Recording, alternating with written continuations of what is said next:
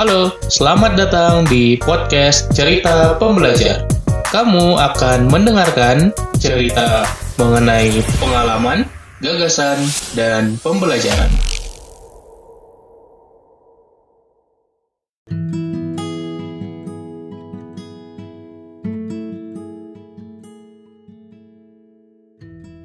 Halo Sobat Pembelajar, kembali lagi di podcast Cerita Pembelajar.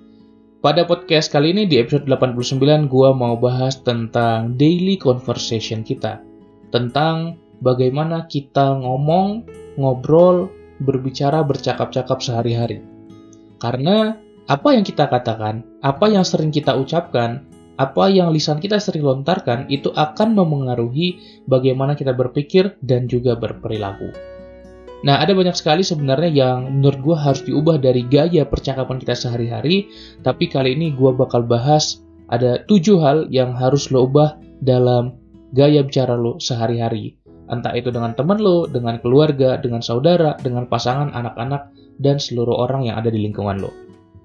Nah, jadi yang pertama adalah gue gak bisa karena sesuatu. Jadi adalah excuse ya, atau alasan atau berdalih. Ini sering kali kita lakukan gitu ya, dan lo pasti juga sering kali mendengarnya, tapi gue nggak punya cukup uang, tapi gue nggak diberikan pendidikan yang layak, gue nggak datang dari keluarga yang mampu, gue nggak punya privilege, dan banyak sekali alasan-alasan yang kita bisa lontarkan gitu. Untuk mencapai sukses tentu saja ribuan alasan tapi tidak ada alasan yang bagus gitu kan kalau kata quotesnya. Nah jadi bagaimana cara kita bisa mengubah hal itu, coba kita ganti menjadi gimana caranya. Gue nggak punya uang yang cukup, ya. Kita ubah menjadi gue nggak punya uang yang cukup sekarang, gimana caranya supaya uang gue cukup. Gue nggak punya pendidikan yang bagus, sekarang gimana caranya pendidikan gue bisa bagus.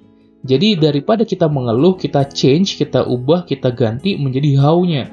Menjadi bagaimana cara kita untuk nge-solve problem yang kita hadapi. Itu adalah cara untuk kita bisa ngehandle excuse-excuse dalam diri kita dan akhirnya membentuk self-discipline dan self-mastery sehingga kita lebih menguasai diri kita. Itu yang pertama. Yang kedua adalah kita ingin menjadi seseorang. Gua mau jadi kayak dia. Gua mau jadi kayak dia. Itu sering kali gua dengar dan lu pun pasti sering mendengarnya. Tidak ada salahnya ketika kita memiliki role model tapi ketika kita memiliki role model, bukan berarti kita ingin jadi seperti dia. Tapi ada hal positif dari orang tersebut. Entah itu atributnya, entah itu attitude-nya, entah itu cara ngomongnya, entah itu cara berpikirnya, yang mau kita adopsikan ke dalam diri kita, yang mau kita masukin ke dalam diri kita. Bukan kita menjadi seperti orang tersebut. Mohon dibedakan ketika kita menjadi orang seperti dia gitu ya, berarti kita tidak menjadi diri sendiri. Tapi kalau kita mengambil hal yang bermanfaat dari dirinya, kita masukin ke dalam diri kita, justru itulah yang kita coba kejar. Dan kita boleh sekali untuk memiliki banyak role model gitu, karena uh, kita bisa menggabungkan kan hal positif dari si orang A, hal positif dari selebriti B, hal positif dari idola C, dan akhirnya kita gabungkan menjadi uh, apa yang ada dalam diri kita. Jadi coba kita ganti, gue mau jadi kayak dia, menjadi be yourself gitu. Gue mau menjadi diri gue yang kayak gini. Gue menjadi diri gue yang lebih baik dari hari ke hari dengan mengadopsi hal-hal positif, atribut, attitude dari orang-orang lain. Ya, jadi gue selalu mencoba campaign untuk jadilah diri lo sendiri, tapi jadi versi terbaik dari diri lo sendiri. Ya, terus upgrade diri tiap hari. Yang ketiga adalah kita coba terus meng upayakan untuk membagikan, menyebarkan energi positif instead of energi negatif. Nah, sering kali kita e, menyebarkan energi negatif gitu ya, kita menceritakan kabar-kabar buruk yang kita punya gitu. Pernah nggak sih e, lo ngerasa gini, lo pingin ngasih tahu hal yang buruk supaya orang empathize ke lo gitu, supaya orang simpati gitu. Atau mungkin ketika orang bilang, iya nih gue kemarin macet banget sampai sekian jam gitu, terus di jalan terjadi ini, terjadi ini terus lu punya tiba-tiba hasrat gue lu pengen ngomong gitu ya wah masih mending gue lah lebih parah lagi gitu ya. Gue pernah bahkan kayak gini kayak gini kayak gini. Nah what's the point gitu? Buat apa gitu kita menyebarkan energi-energi negatif? Nah energi negatif itu menular gitu sebagaimana energi positif pun menular gitu. Jadi kenapa kita tidak menceritakan hal yang positif gitu? Atau kalaupun ceritanya negatif kita sampaikan dengan cara yang positif gitu karena energi negatif menular, energi positif pun menular, contagious gitu. So, daripada kita menyebarkan energi yang negatif, lebih bagus kita menyebarkan energi positif kita ke orang lain. Karena orang itu nanti akan menyebarkan energi positif yang sama ke orang lain juga. Sesimpel uh, hal sederhana gitu. Kalau gitu tanya apa kabar, gue gak bakal jawab sekedar baik gitu. Gue jawab luar biasa gitu. Karena itu create energi gitu. Ketika cara kita ngomong juga uh, ketahuan ya dari tone-nya, dari nadanya gitu. Bahwa apa kabar gitu ya. Atau sekedar gimana kabarnya. Itu beda gitu. Energinya itu beda uh, pukulan energinya gitu. Jos lebih jos kalau energi kita benar-benar tinggi dan energi kita itu positif. Ya, dan itu akan memperbaiki kualitas percakapan atau pembicaraan. Yang keempat adalah kurangi mengeluh, kurangi mengeluh, kurangi mengeluh. Nah, sampai gua ulangi sepenting itu gitu ya, mengeluh terhadap kondisi kita. Ya, mengeluh terhadap kondisi kita. Coba kita ganti menjadi bersyukur terhadap kondisi kita. Memang selalu di setiap kondisi pasti ada orang yang di atas kita dan pasti ada orang yang di bawah kita gitu tapi poinnya adalah ketika kita mencoba bersyukur gitu ya uh, lebih banyak yang akan kita dapatkan nanti gue sering sekali membaca ketika kita mensyukuri suatu hal maka apa yang kita syukuri itu pasti akan terulang lagi nanti apa yang kita syukuri itu akan hadir lagi nanti dan teramplifikasi semakin besar ya semakin bagus semakin keren apa yang kita sudah syukuri. Nah itu powerful sekali. Jadi uh, ada juga yang membahas tentang law of attraction kan? Bagaimana kalau kita benar-benar mensyukur sesuatu uh, itu bisa ketarik juga. Sama seperti kita memvisualisasikan sesuatu ya. Memvisualisasikan bahwa kita akan mendapatkan sesuatu maka kita akan mendapatkannya. Nah bersyukur itu adalah kita uh, merasa bangga merasa senang terhadap apa yang kita miliki gitu ya. Dan ya kalau di agama muslim juga ada ya lakin syakartum wala azidan nakum gitu kan ketika kamu bersyukur maka akan aku tambah nikmatnya gitu ya tentu saja gitu Nah, tapi kalau kita mengeluh gitu ya, berarti kita tidak suka dengan kondisi kita sekarang gitu. Nah, akhirnya ya bertubi-tubi bertubi-tubi ya muncul hal negatif lagi, hal negatif lagi yang buat terus mengeluh. Ya, jadi itu seperti snowball effect satu keluhan akan mendatangkan keluhan-keluhan yang lain, satu syukur akan mendatangkan syukur-syukur yang lain.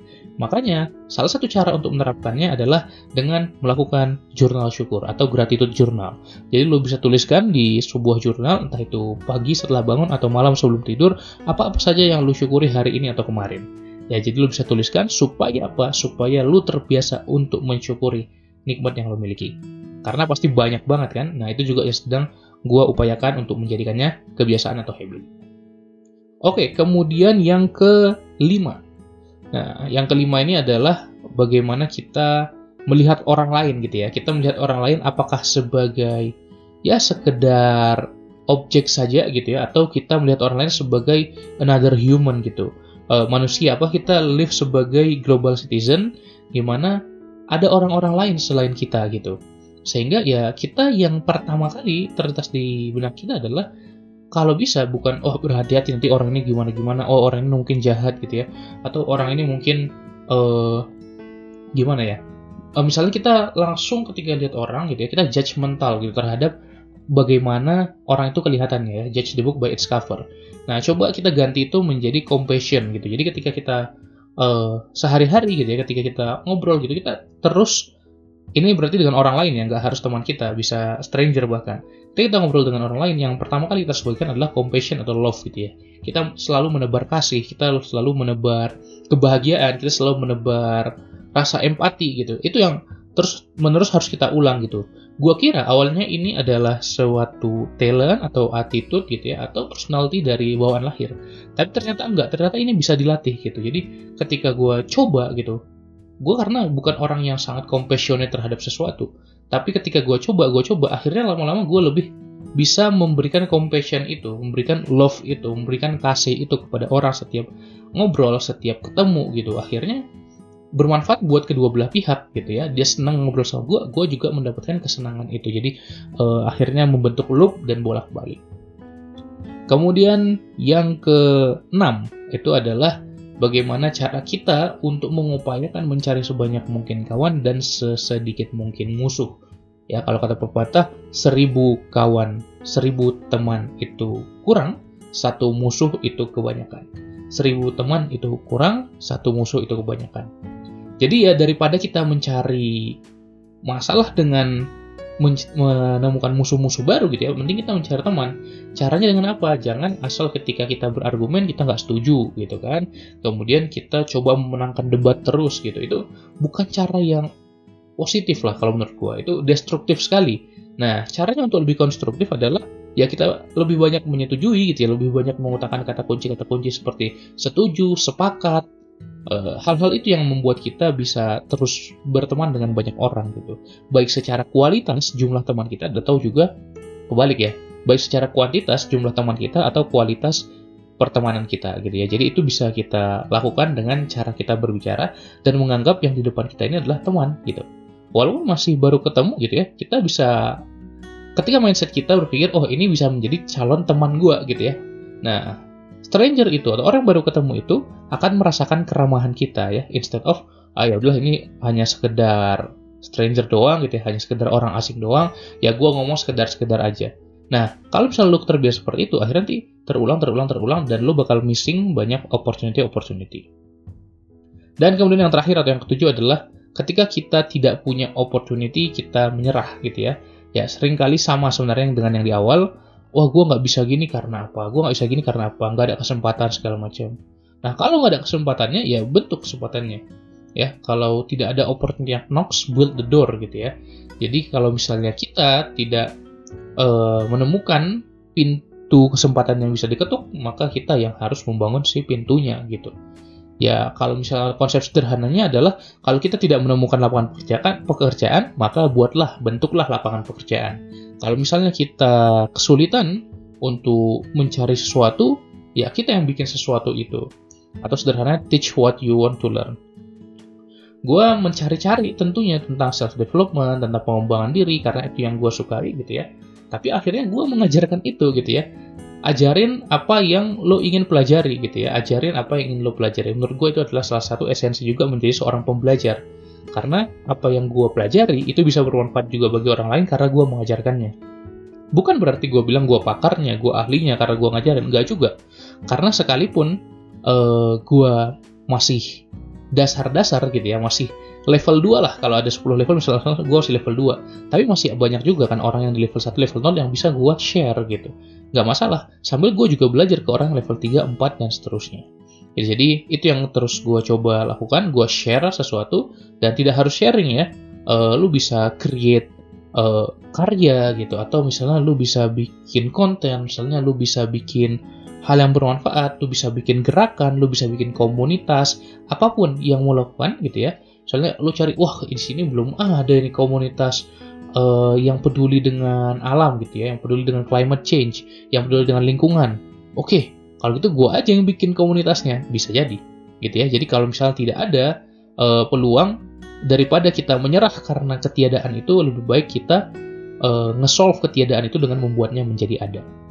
Kurang lebih itu tadi tujuh hal yang harus kita ubah dalam percakapan kita sehari-hari dan bagaimana kita berkomunikasi dengan orang lain. Yang pertama adalah kita harus mengubah excuse ya, gue nggak bisa karena apa, menjadi gimana caranya supaya gue bisa. Kemudian yang kedua adalah gue mau jadi kayak dia gitu ya. Kita ubah menjadi be yourself tapi versi yang lebih baik. Yang ketiga adalah kita coba ubah menyebarkan energi negatif menjadi energi positif. Yang keempat adalah kita harus ubah banyak mengeluh menjadi banyak bersyukur. Yang kelima adalah kita harus lihat orang-orang uh, jangan judgmental terhadap penampilannya, tapi berikan compassion atau menebarkan kasih. Yang keenam adalah daripada kita nyari musuh, mending nyari kawan. Seribu kawan kurang satu musuh kebanyakan. Dan yang terakhir adalah kita coba membuat opportunity instead of hanya mencari opportunity jika dia tiada. Oke, itu adalah tujuh hal yang menurut gue perlu diubah dari conversation kita sehari-hari dan ini perlu diterapkan ke semua orang menurut gue gitu. Jadi kita ketika semua orang menerapkan ini maka dunia will be the better place to live kan. Jadi adalah tempat yang lebih menyenangkan kita kita hidupnya karena orang-orang nggak banyak yang mengeluh, orang-orang banyak yang bersyukur gitu. Coba bayangkan suatu lingkungan, suatu masyarakat yang banyak menyebarkan energi-energi positif gitu, bukan hanya negatif banyak orang-orang yang be yourself itu setiap orang tuh unik, otentik, punya keunikannya masing-masing gitu. Orang-orang saling berteman gitu, sedikit musuh. Kemudian orang-orang juga build berbagai opportunity. Nah ini adalah uh, tentu utopianya lah.